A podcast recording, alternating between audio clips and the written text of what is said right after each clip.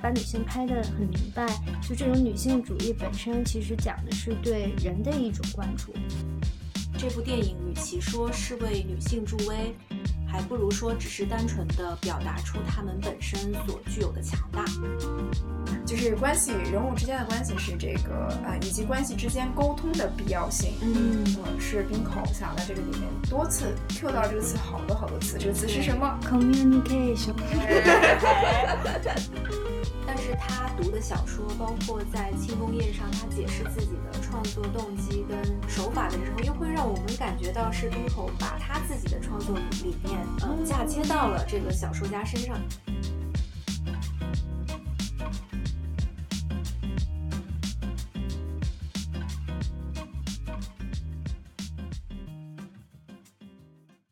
聊边看，边看边聊。Hello，大家好，我是觉得我自己看完了五个小时的欢乐时光很了不起的 Cindy。大家好，我是在欢乐时光中听出了日本方言的米烧王。大家好，我是喜欢上了配乐大哥的瑶。今天是我们第一次在瑶家录制节目，特别开心，感谢瑶为我们提供这个场地支持。而且我们刚刚三个人一起看完了一个这个五个小时的电影，所以了不起的同时，我同时觉得特别开心。嗯，对。然后今天我们想聊的一个话题呢，是把女性拍的很明白的导演系列之一。为什么想聊这个话题呢？如果大家关注了我们的公众号，这里 Q 一下啊，就是大家可以去关注我们的公众号，边看边聊，Watching Talking。嗯，对。然后第一期节目中呢，我们对自己为什么要做这期播客有了一定一些小的介绍。然后介绍里面呢，当时瑶问了我们大家一个问题，就是我们各自喜欢的导演。然后我就提到哎，滨口龙介。滨口龙介是我们三个人都很喜欢的导演，但是我在里面写的自己很喜欢他的原因之一，是因为他把女性拍得很明白。对，然后我当时就纳闷了，我就觉得，嗯，这么一个男性竟然把我们女性说的这么这么明白，这么露骨，所以我们就想来聊聊，呃，把女性拍得很明白的这个话题。然后我们每一期可能想聚焦一个导演，看他是有哪一些他自己比较独到的方式。然后第一期我们就想来聊聊我们都很喜欢的这个冰口龙介啦，嗯，然后正好趁着这个我们刚看完《欢乐时光》，趁热打铁，对，所以。我们先来三位主播定义一下吧，就是把女性拍得很明白是什么意思？嗯，我觉得对我来说，把女性拍得很明白，就这种女性主义本身其实讲的是对人的一种关注。嗯，比如说，我觉得这个其实和呃冰口他自己的呃之前的一些经历有关，因为他其实之前拍过一些就是和地震啊灾难相关的这种纪录片。那其实，在拍摄过程中，其实他是。他的一个方针或者是他的一个原则，也是把重心放在人身上，嗯，所以我觉得这个是她在展现女性角色中也会自然流露出的一种感觉。嗯，我觉得其实他的影片的一个特点是，就是除了他会展现女性本身固有的这种社会角色和就是标签下的这些分工之外呢，他还会展现出就是女性她的内心的世界，就比如说她的情绪或者是她的一些内部的困扰。嗯，然后同时其实呃女性也有可能也应该会有很多选择，并且去遵循这些呃内心所想的选择和勇气。嗯。对，那我接着米少王说一下我自己的理解吧。就是刚刚米少王也提到冰口龙介他对于女性内心世界的理解，嗯，然后可能我呃如果再往呃下一个层面讲，我觉得冰口龙介同样表现的很好，就是他在通过他电影的这种语言，把女性的内心世界可能更多的是通过对话的这种方式，以非常露骨，甚至我看的时候都起鸡皮疙瘩的一种方式体现出来了。嗯，就比如说。他有一些话，可能是我们有的时候在跟对方聊天的时候，我们女性的内心所想，但是可能由于一些社会的压力，我们呃就是生活角色压力，我们难以启齿我们其实说不出来。但是冰口龙介他在电影里面把这个女性的话。就赤裸裸的在我们的面前展示出来了。然后我自己作为一个女性本身，我都觉得，我靠，他怎么知道我在想什么？而且当我知道冰口龙介他自己就是作为这个电影的编剧的时候，我就更加的震撼了。嗯，嗯，所以待会儿我们可能再再聊聊，我们觉得冰口龙介他是如何做到这一点的。嗯，对，我就接着 Michelle 跟 Cindy 说的吧，就是刚那两点已经。概括了大部分的，就是冰河龙界之所以能把女性拍得好的一个特点，就是她的女性形象都是非常具体、多元而且复杂的。另外还有一点就是，我会看到在她的电影里边，塑造的这些角色，其实他并没有，并不会刻意的去营造一个性别对立。比如说，呃，他很同情跟理解女性的处境，那他必然就去批判男性，但他不是这样子，而是他的电影里边男性的形象跟他们的思维方式，然后之所以做选择的一个动机，也都解释的非常明白。嗯就我会觉得，一个导演他把女性拍明白，也意味着他能把男性拍明白。嗯，嗯对，我也觉得瑶说的这一点是很重要的。嗯，嗯，说到底还是对人本身的一个关注，而不是说在性别的视角下去刻意的去看男性应该是什么样，女性什么样，就是人本身应该是什么嗯样。嗯，对，好，那接下来我们就重点聊聊我们觉得冰口的所有的作品当中，因为他其实很多作品都呃围绕着女性来展开，然后其实在呃各个奖项里面，包括最近驾驶我的车，他都获得了很好的这种社会的认可和声誉嘛。但是我们觉得，就是他的所有作品当中，能够体现把女性拍得很明白最好的一个作品，还是我们刚刚看完的这部《欢乐时光》。然后我要再 Q 一下瑶，就是 我们分了三个部分，从我们是从周五开始看的，对然后今天已经是周日了，我们分了三个部分，就终于把这部电影断断续续的看完了。但是不得不说，就这五个小时的过程，我们三个人也度过了一个非常好的欢乐时光。嗯，而且这个电影本身讲的就是四个女性友谊的故事，对，所以就我们就边看边聊，对，真的是边看边聊，把这部电影看完了。嗯，对，然后我先大概介绍一下这部电影的梗概吧。嗯，就是这部电影分别刻画了四个女性，然后呃，分别是阿明、英子、福美和纯。这个待会儿这个名字我们也是看到最后，我们可能才把这四个人的名字记住哈。嗯，然后待会儿我们会就是详细讲这四个人大概可能代表一个怎么样的身份和背景。然后在进入到具体的故事情节之前，我们先各位主播自己聊聊自己的一个整体的观感吧。其实这是我第二次看这个电影，第一次是在航班上看的，因为之前跟 Michelle 和 Cindy 说我看完了这个，他们还很惊讶，说你怎么能够看完一个五个小时电影？然后我告诉他们，我是在 呃一个呃单程三个小时的航班，然后往返看完的，也是在飞机上看呃机载的影片。嗯，就当时看完的第一感觉就是觉得冰口龙介他的这个女性主义视角非常的细腻跟精准。就是像我刚刚讲到的，他在这里边呈现出来的男性跟女性，就你会看到在这个电影里边有很多呃排列组合，女性跟女性之间，男性跟女性，男性跟男性之间，就这几组关系，他们的性质是很多元的。比如说，包括有相互观察，然后有理解，有同行，然后有对抗。嗯，但是在这么多戏剧性的关系里边，他又让你整体感觉到是一个很平静的状态。其实跟我们真实生活的情绪会有一点像，就是大部分时候你的生活是没有什么波澜的，但是偶尔会有一些风暴出现，反而会让人觉得很真实。嗯嗯，这个是我看他的这个影片的第一感觉。嗯，当然可能也跟他这个片子的创作背景有关系吧，因为本来就是在一个长达几个月的工作坊里边，跟这些演员一边训练，然后一边大家一起创作剧本，从大家的真实故事来去发展出来这样的一个剧本。嗯，嗯那我接着说一下我的，我觉得我核心 get 到的一个利益就是，如果比较俗套的来讲，就是女性的觉醒。嗯对，然后这个问题其实可能在我们中国历史背景里面，大家中国女性 get 到第一次 get 到女性需要觉醒，或者觉得就是有一个艺术作品来呈现了这个觉醒意识的，就是那个大家可能都知道的呃娜拉这一部戏剧的作品。对，然后包括这个作品出来以后，就是后续包括鲁迅对娜拉的出走啊，以及等等各种各样的讨论，其实是层出不穷的。嗯但是，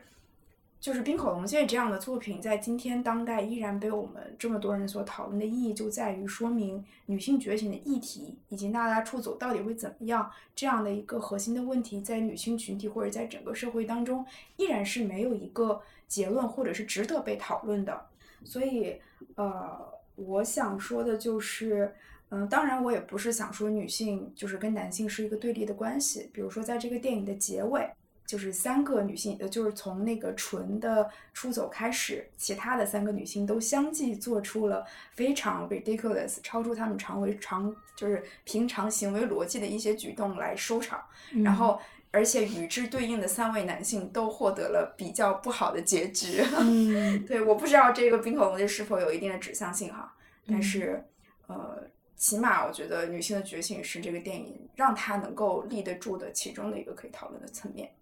哎，接着 Cindy 说的，我对这个电影的观感，其实如果用一句话来概括的话，可能就是，呃，就是普通，就是从普通的中年女性的普通的家庭故事中刻画出的一些不普通的东西。就我是觉得，就是首先它是把，嗯、视角投在四个中年女性这个事情上，本身就会让我觉得。就是中年女性本身需要被看见，因为她们可能沉浸在自己的这个家庭角色里面，因为家庭内的很多事情，很多就是我们会认为是分内的事情，其实就是在这个家庭中，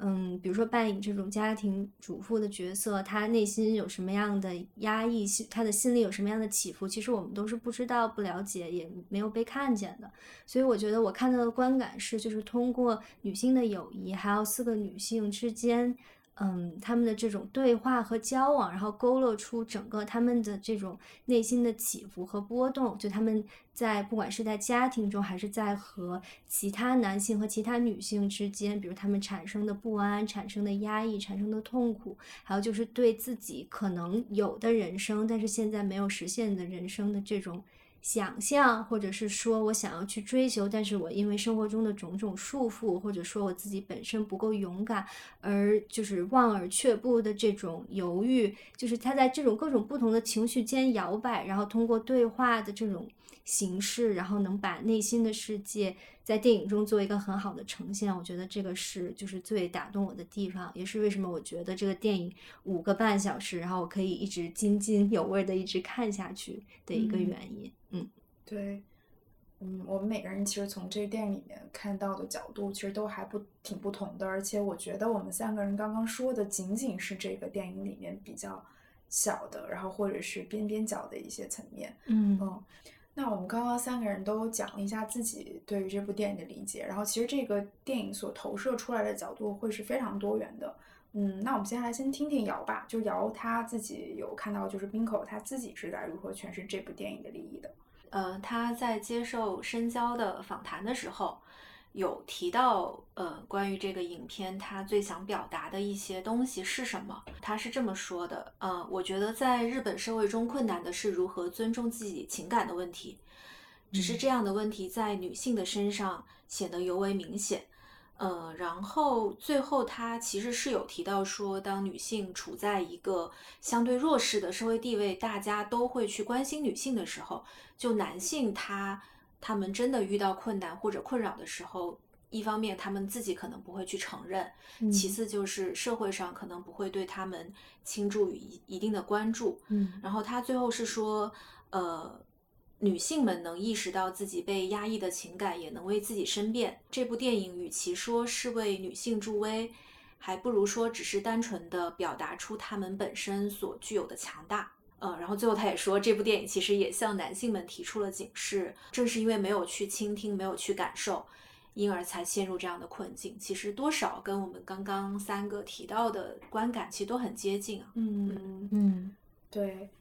就我刚刚也提到说，这部电影的结局其实还蛮给我蛮大的冲击的，包嗯括就是向老公坦白自己前一晚出轨的英子，然后她的老公第二天依然要穿着整整齐齐、穿戴整齐去上班，在上班的路上，她终于忍不住蹲在地上崩溃大大哭，嗯那一幕真的让我觉得，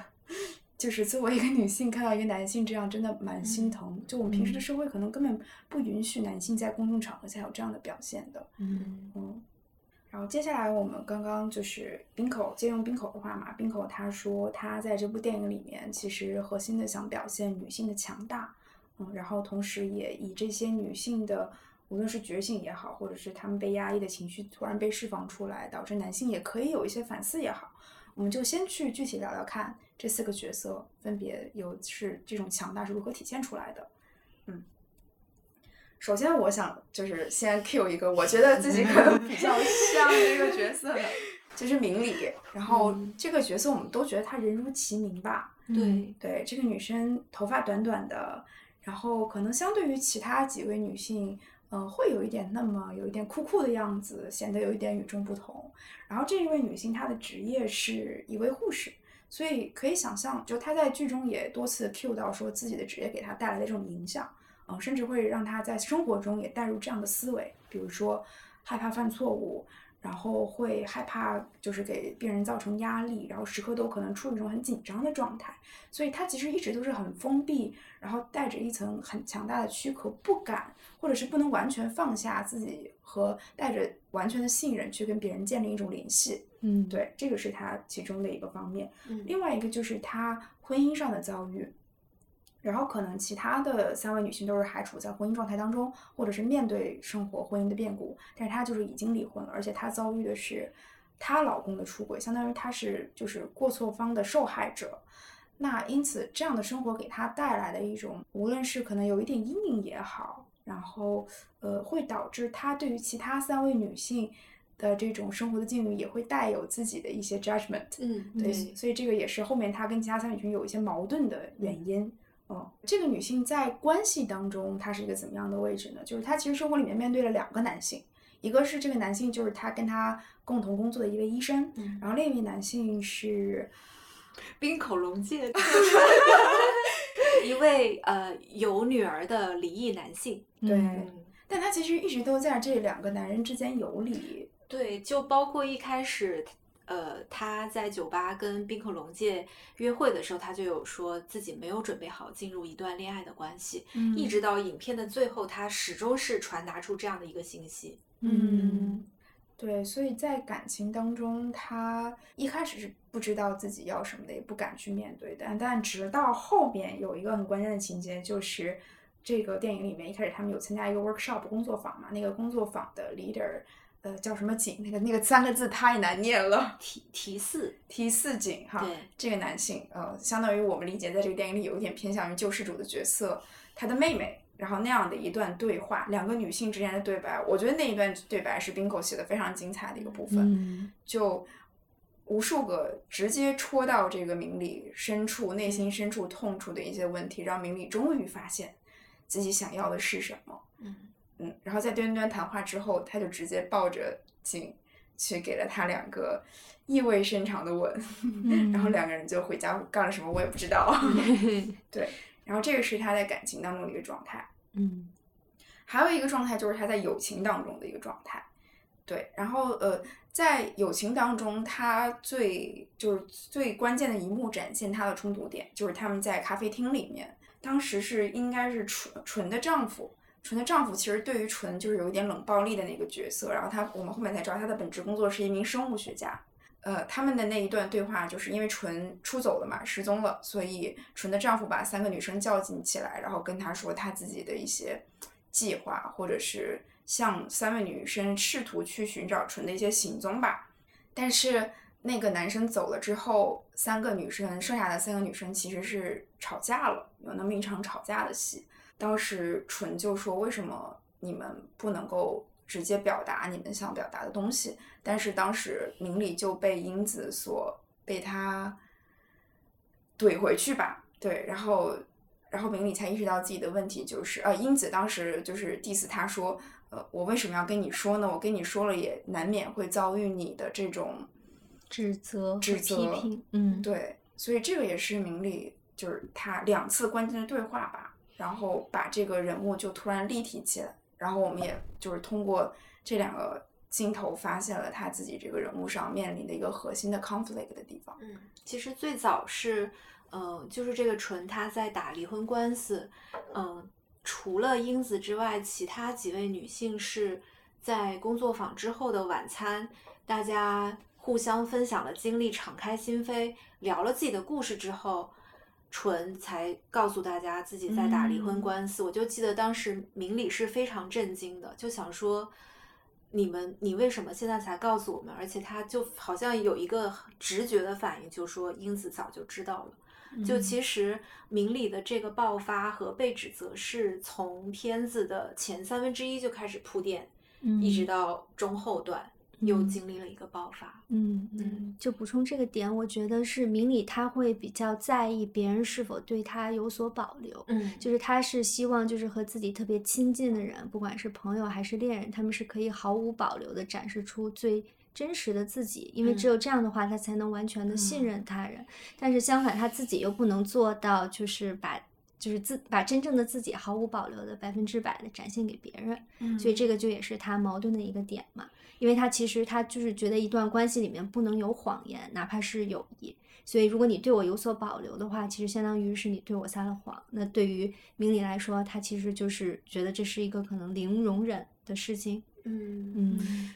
想到了一个不太适当的形容词“外强中干”。嗯就最后看下来，我觉得明理是这四个人里面最没有安全感的人，嗯，所以他才会去要求别人对他毫无保留，因为他必须这样才能够建立起对对方的信信任，嗯，确实嗯是，特别感谢姚和米少对我这个这个人物角色的补充，对，就是那第一场戏非常重嗯要。嗯对，对，然后最后我总结一下这个人物，他的最后一场戏其实也蛮关键的，就是明理和他底下的一个小助理的对话。嗯，对，呃应该是他的晚辈的护士。带对对带着他的一个护士，对，然后那个嗯小护士其实是一个有点呆呆的角色，就是大家可以想象职场当中经常犯错误的那种，经常被老板骂的小角色。对，但是明理作为一个 leader，其实还蛮关照他的。对，嗯，然后最后那场戏是明理他那个腿坏了，然后就休假了几天，然后他那天突然就是第二天，嗯，前一晚上带着妆，带着自己夜店的装扮就回到医院继续工作。然后他回去之后，那个小助理看到他，哇，就姐姐你回来了，然后就整个表现出很需要他的感觉。然后明理当时就给他了一个非常深切的拥抱。对，对，然后那时候我们就突然 get 到，哦，明理是多么需要别人表达别人对他的需要。对，对，然后那个时候我就觉得这个人物就已经相在一这一刻就相当完整了。嗯嗯嗯，然后就再补充一点，就是明理是这四个人里面从头到尾一直都在说方言的人。嗯嗯，就是因为我看到，就是其他三个角色，他们就是会在就是像我们就是中文里的普通话和家乡方言中来回切换，就其实取决于他们的呃身处的说话的场所和他们说话的对象，其实他们是会在这个普通话和方言之中来回切换的。但是明理他是从头到尾，不管是他是对他的同事，还是对他的朋友，还是对男就是身边的男性们啊，无论什么时候，他一直用的都是方言。其实我觉得这个也是他就是很率真，或者说他很以以自己为中心。其实他不在乎说，其实我说的这个方言会怎么样，就是感觉他是一种很本真的状态。嗯嗯，我觉得这个也是就是观察到的一个点。对，这个是来自懂日语的同学特别有用的场外信息。对。嗯，和所以说和朋友一起，尤其是和一个懂日语的朋友一起看这部电影，太重要了。对，因为就是你回想冰口的其他片子，他确实很强调这种语言和沟通的重要性。好的，然后我们下一个人物，啊、那下一个我和大家分享一下，就是我对福美这个角色的看法吧。然后福美她自己本身的职业是一个译文空间的组织者，然后呢，她的丈夫是在出版社做编辑，然后就是为一个呃小说负责做这个编辑吧。然后，嗯，我觉得他的这两条线，其实一个就是他家庭的线，一个是他在就是三和剩下三个女性之间互动的友谊的线。因为我觉得他在友情中呢，其实胡梅展现出的一个是有点像三个人的妈妈的这种感觉，嗯就他一直是在照顾别人，嗯就是相当于。嗯，可能就是我觉得就是哪怕是大人，就是在朋友面前可能也会有那种很幼稚或者很像小朋友的时刻。那么这个时候，我觉得福美就像是大家的家长一样，比如说在开头的时候，他会给就是大家呃提议，比如说下次我们去哪里就是见面，然后要去多长时间，会协调大家的日程，这样的一个就是很成熟的一个角色。然后他不管就是不仅是就是比如说举办活动，让大家定期见面这这些方面井井有条，其实他在大家就是有情感需要的时候，也是会及时的支持大家的这种需要。比如说每次当他们谈话谈崩的时候，有一个人飞速离场，就说我不想再跟你们聊了，我现在要出去对，每次 追出去的都是福美，所以其实他是会就是。嗯，会想要安抚别人不安的情绪，然后会想很好的把大家照顾好，但是反而他其实不太会照顾自己内心的一些情绪或者是一些很消极的感受。相反，他是会选择隐忍，所以这条线就就其实就接着她在家里的这条线了。她和她丈夫呢，本身我感觉两个人做的工作都比较类似，都是偏这种文艺啊。方向的，就其实是理论上是很有共同语言的，但是在整个电影里面展现出他们的对话，很多时候都是在聊工作，然后也很平淡，其实并没有什么精神上的交流。那么，其实我觉得电影中展现出来福美的最大的不安，就是她的丈夫作为一个年轻的小说家，一个长相非常可爱的女孩子的一个呃编辑，然后呢，可能她在丈夫在谈论这个女孩的时候，她的口气总是会有一些。和自己谈话时候不一样的语气，其实这个语气是让她感到不安和刺痛的。但是从从来没有任何一个时刻，她其实和丈夫来有提过，就是说我其实我其实有一些就是感到很不安的感受，我想和你聊聊这个事情，从来就没有发生过。甚至呢，就是在这个丈夫想要为这个小说家举办朗读会，想请他帮忙去找访谈嘉宾的时候，她本能上是想拒绝的。其实我觉得作为这个女性。就我自己作为一个女性观众，我特别能理解。就是我丈夫可能喜欢这个人，然后现在你要让我帮忙去，就是为这个女性做一些事情，其实我本能上是拒绝的。但是其实他也克服了，就是这种，就是他想把工工作上和私生活分开嘛。所以他说，其实我也可以帮你去找找这个人，尽管他自己心里是非常不乐意。嗯，所以我觉得他整个这个角色就是。嗯，非常非常的压抑自己的一个角色，其实就是跟前面冰口说的，就是如何尊重自己情感的问题。其实他是努力想去理解别人，然后去安抚、照顾别人的情感，但是却忽略了自己的这个需求。甚至我觉得在电影里面，他有一处谈到说，我其实不认为有必要要把我自己所有想讲的事情都讲出来。就其实这也是他对自己的一个压，就是压自我的一个压抑。就是我我知道我有很多想讲的话，但是我觉得。在任何时刻把这些想讲的话讲出来都是不对的，甚至他自己会主动的有这样的一个想法。嗯，所以，所以其实我觉得这个角色在我看来，其实，嗯，就是他对自己内心的压抑太深了。嗯，但是他所展现出来的强大是说，我觉得他能能够有勇气去和就是他的过去去就是做一刀两断的这个切断，就是跟他离婚，就是离婚的时候。但是你忘了结尾吗？啊！但其实这样，这个女性其实并没有展现出强大的一面。就是结尾是这样的，嗯，就是福美她，她那天她夜不归宿，她丈夫也夜不归宿，然后在家里，福美就提出了离婚。离婚了之后，她的丈夫就拿着车钥匙走了，而且这个车钥匙是福美交给他的。结果刚出门，她丈夫就遇到车祸进了医院。嗯，然后最后福美就还是去了医院，呃，碰到了明理，在天台他们俩对话的时候，福美又开始自责，就很符合我们对这个角色的预期，就她又开始责备自己了。所以我才会觉得，就是这个片子里边，你说所有人都改变了嘛？确实改变，但是之后在电影之外我们看不见的地方。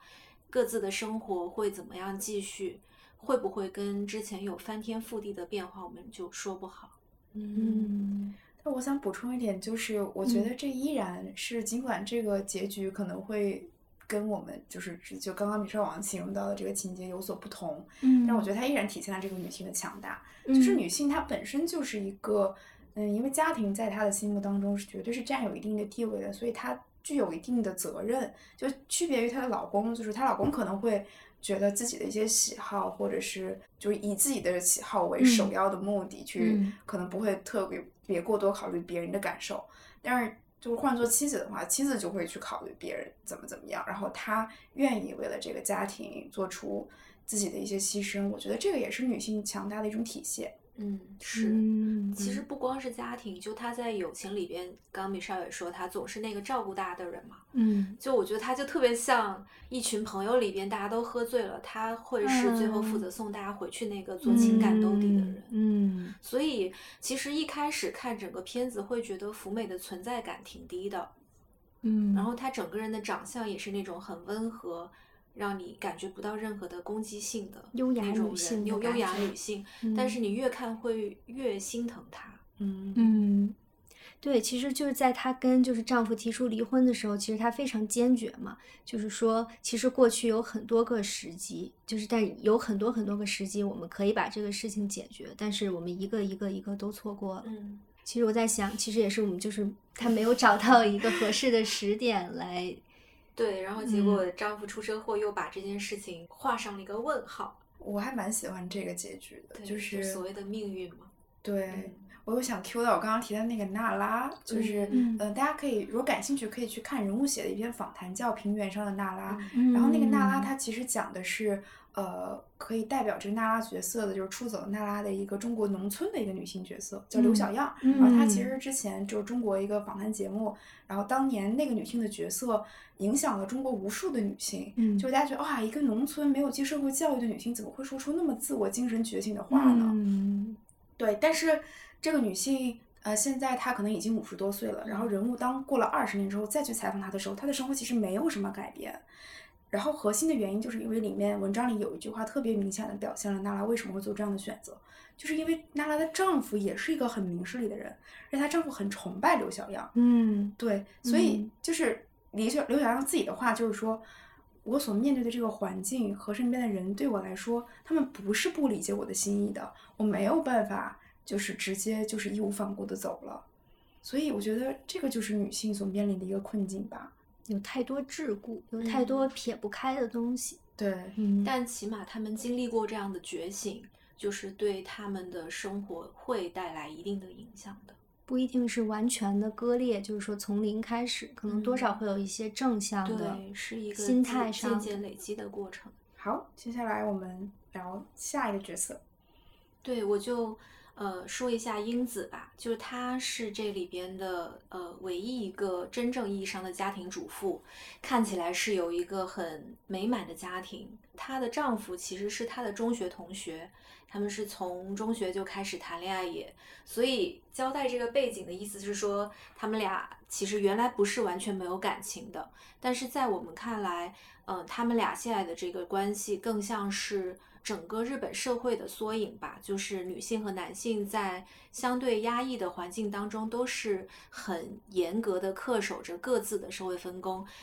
就比如留意到一个很有趣的细节，就是英子她在家总是穿着围裙，而嗯且这个围裙的颜色跟她当天穿的衣服还是匹配的，嗯。就说明她其实嗯会通过这些外表来去提醒自己所担任的这个社会角色其实就是一个家庭主妇。嗯。然后英子有一个嗯、呃在上国中的儿子，然后她的婆婆有一段时间也短暂的跟他们一起住。平时呢，英子是一个对儿子虽然有管教，但是不是那种非常严格的限制儿子能做什么不能做什么的这种妈妈。所以，嗯、她所经历过的一个嗯家庭问题就是她的儿子早恋，而且让她的小女朋友怀孕了。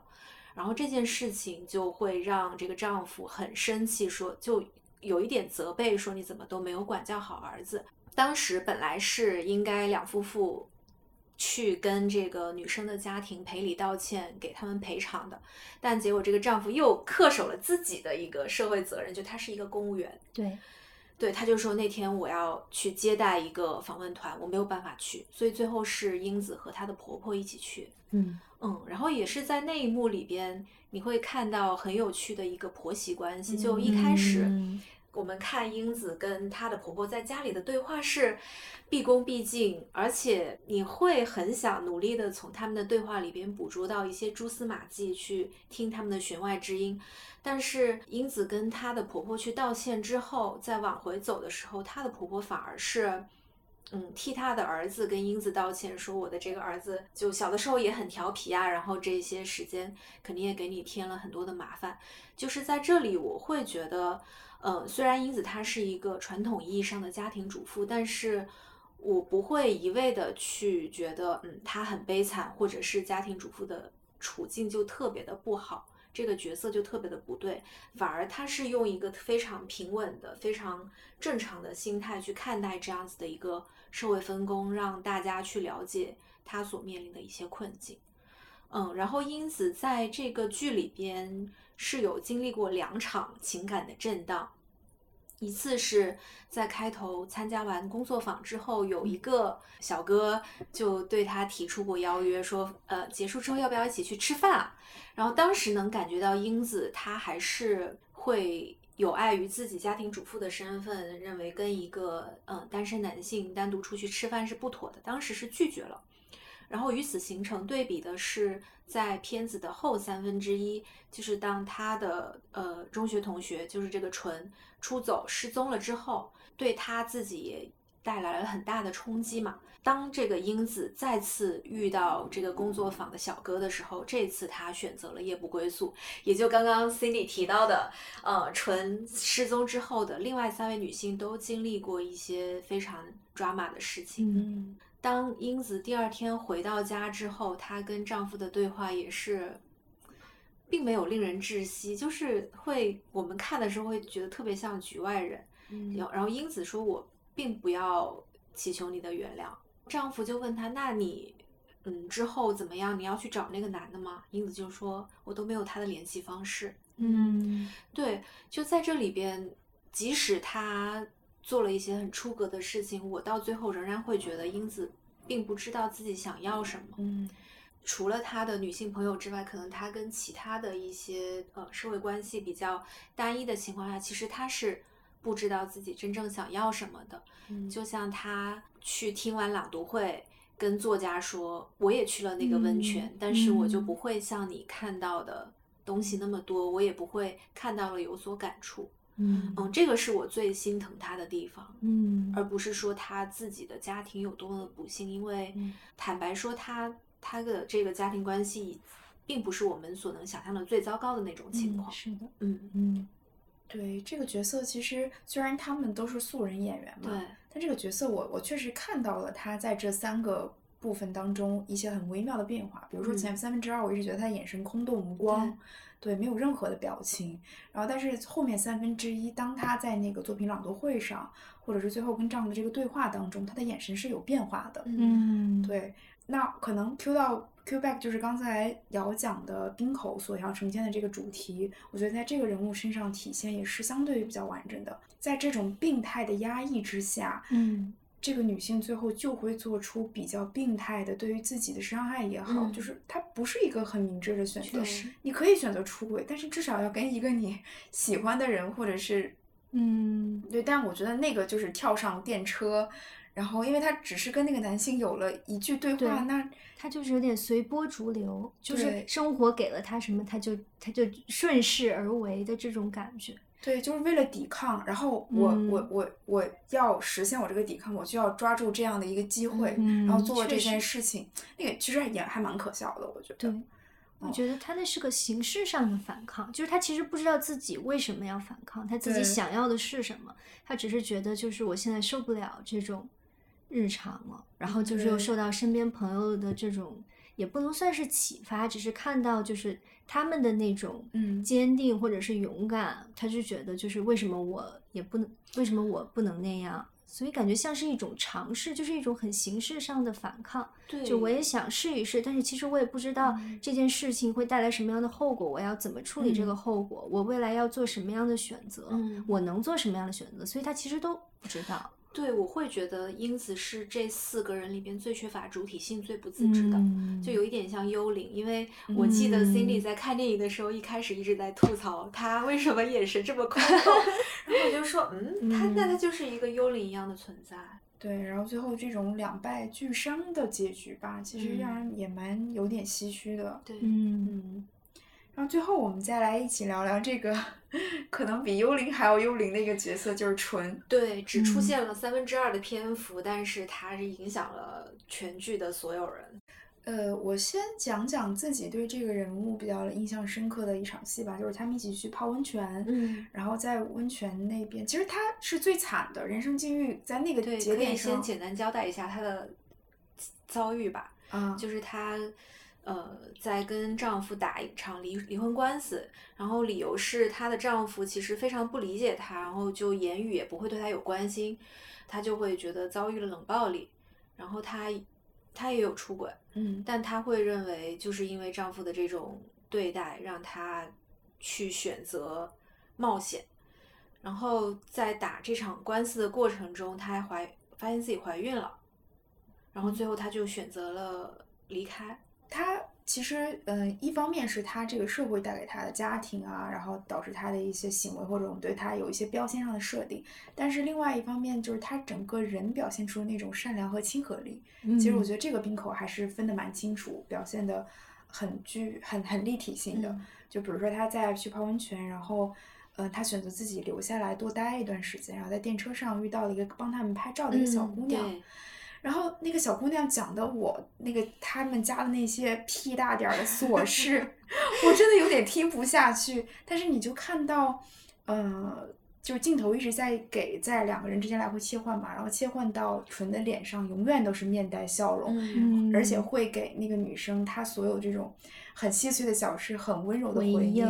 所以那嗯个是让我觉得就是她这个形象很立体的时刻。嗯嗯，会很喜欢她身上的这种亲和力。嗯，其实就是也是一种很温柔的倾听，我是觉得他是个挺好的倾听者。对，嗯包括他后面有一次，她的对她冷暴力的老公来到她的家里找她，然后她的老嗯，当当时两个人的 tension 是很强烈的，但是依然纯从冰箱里拿出那个日本人常喝的大大麦麦茶，说你要喝茶吗？对，我觉得哇，这个这个真的是太有意思了。嗯嗯，对她是柔中带刚，嗯嗯而且她，嗯，就因为她跟那个家庭主妇英子是认识很久的，而且就是从她跟英子的儿子交谈的过程中也得知，最开始英子跟她的老公在一起是她撮她合的撮合的，嗯所以就你会天然的觉得她真的是一个柔中带刚，然后又很讲义气的人。嗯嗯，还有就是最后一幕，纯离开的最后一幕。哦，那个是我嗯们都很喜欢的一段。呃，英子的儿子大纪，然后把就是女生 搞得把人家肚子搞大了嘛，然后呃，大纪他是在车站偶遇到了码头码头码码头遇到纯，那个时候纯是正准备大着肚子了，已经准备离嗯开，嗯然后那个时候两个人说了一番话吧，嗯，但是也没有交流交代特别多的信息哈，但是最后那一幕还蛮动容的，就是大 G 在车站，然后去送走阿姨，然后嗯对着唇喊了一句话，就是说。哦，我我才阿姨，我才知道原来我的出生要感谢你的存在呢。嗯，对。然后其实纯就是坐在呃也不是，就他站在那个船上，然后船缓缓的开动了，然后镜头就给在他站在那个甲板上，很蓝的天空，很蓝的海水，然后就是船缓缓的启动了，然后就有一种他的新生活也要缓缓的开始了，嗯这种感觉。对，而且嗯他们上船之前，呃，因为大吉知道纯有宝宝，然后他还听了听他的肚子，嗯你就会莫名感觉到，就是这种两个代际之间生命在延续。然后我不知道，就是大纪他知道他阿姨的这个遭遇之后，他会对以后的人生怎么想？就你嗯会冥冥之中感受到这种没有血缘关系，但是你的生活经验跟感悟能够得到延续的一种状态。然后就是那个船缓缓离开的时候，然后音乐又恰到好处的响起了。嗯就这个其实也是我们觉得就是冰口龙界用音乐很妙的地方，对它总总是会在就是很关键的节点，然后恰到好处的响起一些很，嗯嗯，对，就就会在我们脑子里面形成一个画面，然后可能会一直存在。就是那个音乐其实填补了就是更多就是视觉上没有传递到的东西，所以我觉得是个相辅相成的，感觉。元気でやるよ。じゅんさん。俺が生まれたんはじゅんさんのおかげらしいな。せやで。ありがとう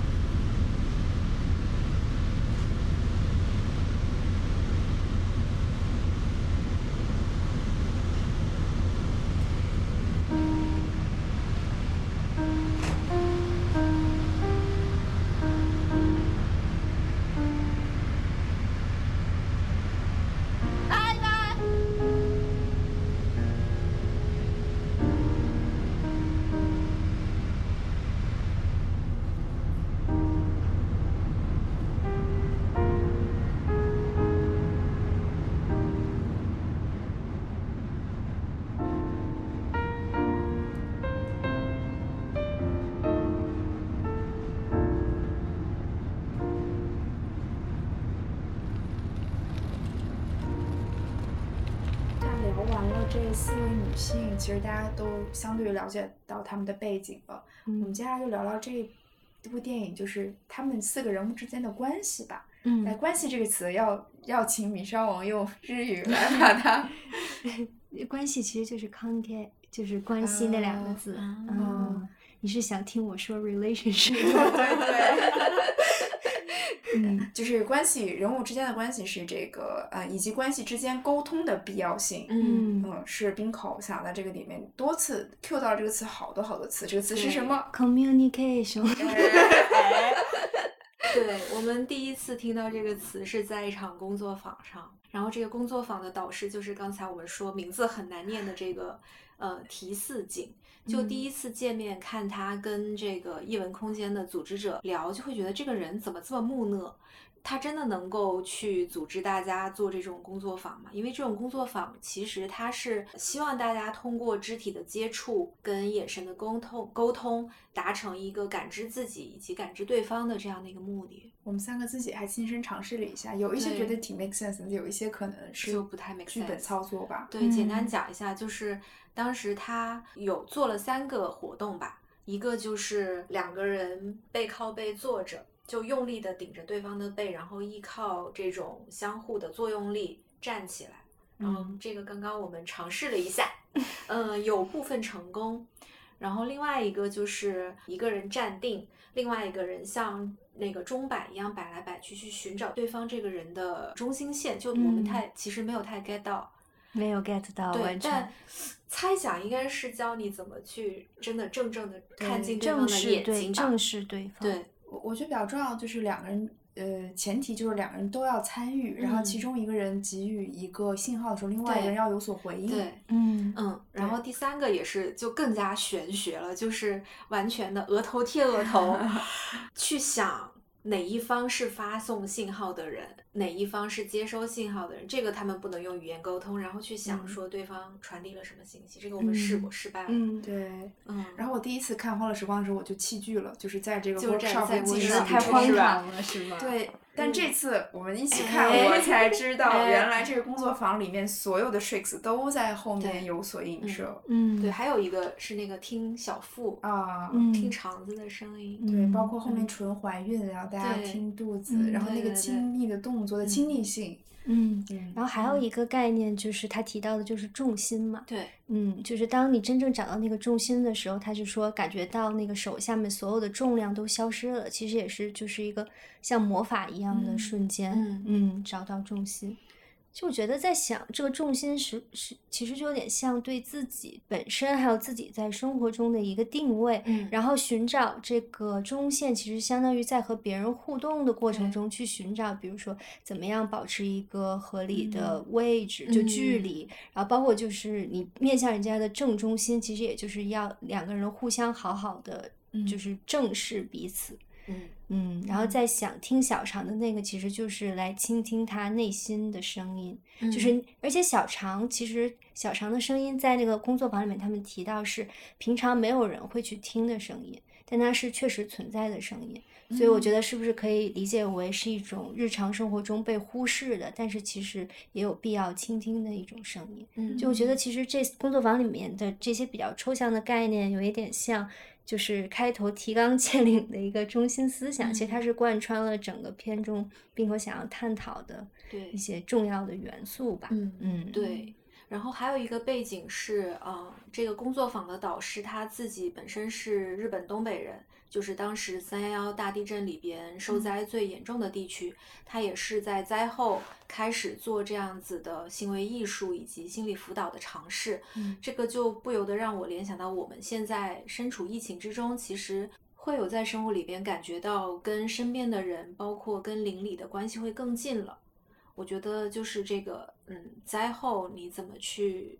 重新认识你身边的人，重新拉近人的距离，这种嗯大背景是没有办法忽视的。嗯嗯，而且当时我在看这个电影的时候，其实跟 Cindy 刚好相反，就恰好被工作坊打动了，因为我自己看之前恰好参加过两次工作坊，一次是身体接触的即兴的工作坊，是比较偏呃瑜伽的，嗯。然后另外一个是陶身体他们做的陶教室的一个现代舞的工作坊，但是那里边也涉及到你怎么去找准人的重心，怎么行走，怎么去感受你跟你的搭档互相的重量，然后去依靠对方。嗯。嗯，我会觉得，因为平时我们在生活里边，即使是跟很亲密的朋友，也不见得会有这种很坦诚的直视对方的眼睛啊，或者是很经常的拥抱啊，或者是很坦诚的沟通这样子的一些机会。嗯嗯，跟我们的父母或者是跟爱人，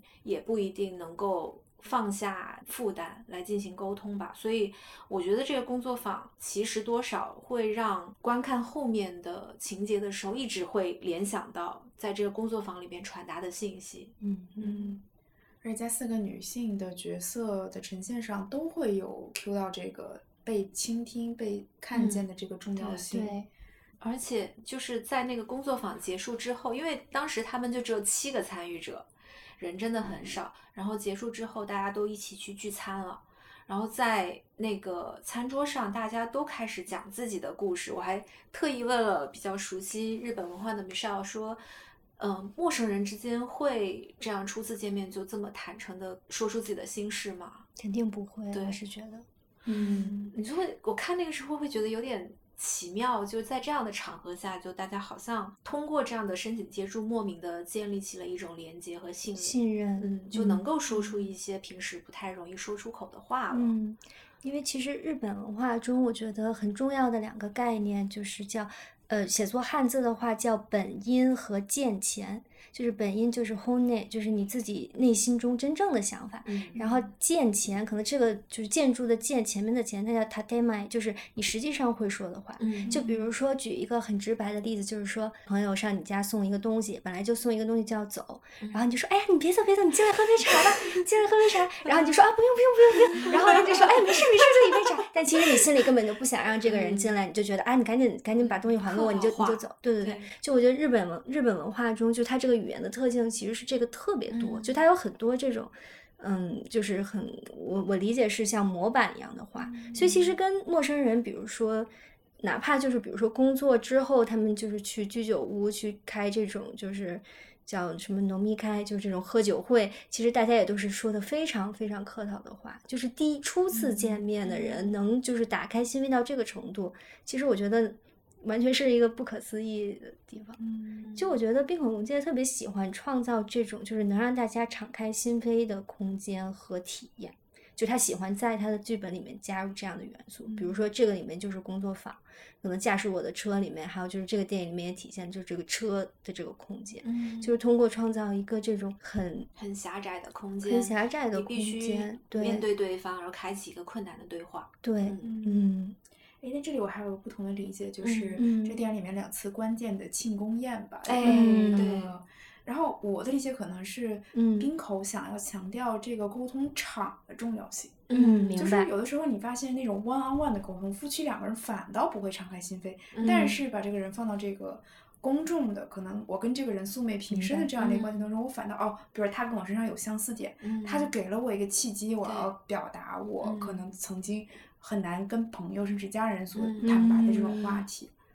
对，因为在那样的场合下，人跟人之间的那个能量是相对平衡的。嗯，就比如说，嗯，我们弯弯的时候，可能我们的本来关系就很紧张了，你感觉不到平衡和安全的话，你是很嗯难说出自己想说的话。所以很多，比如说做夫妻关系的心理咨询，或者什么其他关系的心理咨询，其实都是在这个心理咨询师他扮演的是一个平衡这个气场的、嗯的作用，同意，让双方能够坦然舒服的说出自己。嗯，这有点真正想像表达 group 的 therapy，就是一堆对人像戒毒会，大家围绕一对，圈儿。就这个这个这个线就很微妙，就是要一搞不好就特别像邪教。对，嗯然后有的时候，相对于在一段关系之外，如果有嗯能够被客观的看见的话，甚至是这种话，往往都是被不不在这个关系当中的人所说出来的。对，嗯，特嗯别同意，就是嗯其实就是刻画了那种场所的魔法，就是嗯嗯因为 Cindy 刚刚讲到了第二场庆功宴，第二场庆功宴其实就是在呃福美的丈夫，她的编辑丈夫所主办的这个小说家的朗读会之后，虽然那场聚会大家也都表达了一些看法，也都有一些听起来很有道理的话，但是就感觉那个气场是很紧绷的。嗯我就突然联想到，因为朗读会是这个作家自己面向所有的观众在朗读，他是作为一个输出的人。嗯虽然他朗读自己作品的语音语调是很平稳的，嗯他说自己不希望把情绪植入这个作品里边，嗯让大家受他影响，但是你更多的还是感觉这个沟通是有一点单向的。然后这样子的一个朗读会的场合联系到聚会上，其实是当时那个聚会的核心多少是有在铺垫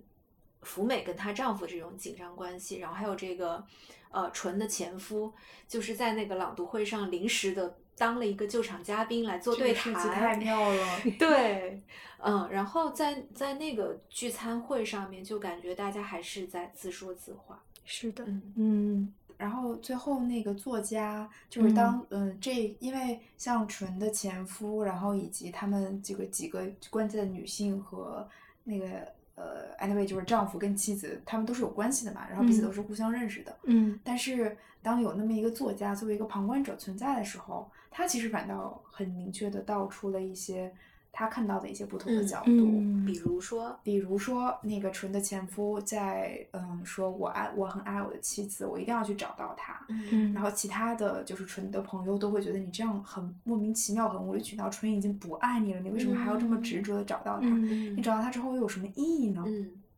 但是那个时候，作家突然冒出来，嗯，然后说了一段话，就是说，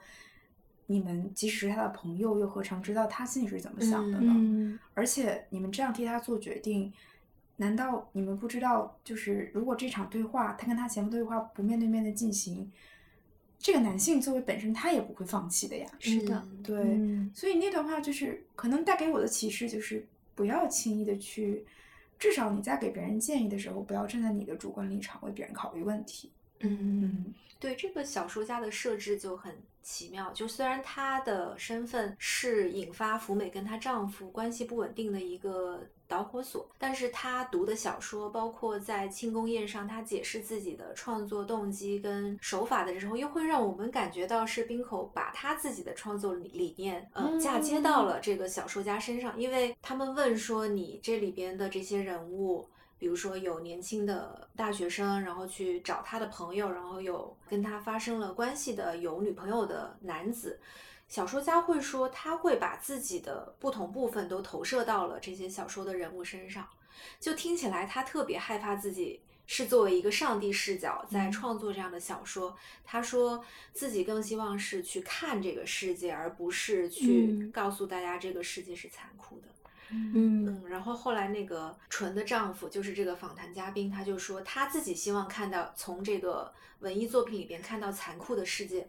嗯，对，嗯他觉得可能他没有没有过很丰富的经历，嗯。才导致他能够有这样很抽离的嗯。方式去做出这样的作品。嗯。然后我觉得冰口也聪明到了，都把就是别人对他的 diss 都预设好了，然后做了解答。嗯他真的就是一个观观察者的视角。嗯，对，其实我觉得，就是小说家他本身就是他创作这个小说的一些手法和方法，或者说他的这个理念，其实跟就是工作坊讲的那种倾听和观察，我觉得也有很密切的关系。对，因为其实他写小说，他其实是就是他自己作为一个小说家，然后同时也会投射一些自己的部分在角色上，他其实是要亲身去经历、去感受、去观察、去记录他自己身体的一些知觉的。就特别是他在描述就是去这个有马温泉的路上，嗯比如说电车的那种晃动、窗外的风景，然后就是。呃，温泉的那种温度，然后呃，从温泉出来之后变凉的这种后背，就他描写的这种细节，其实就会感觉到他的每个毛孔都在张开，都在全神贯注的感受，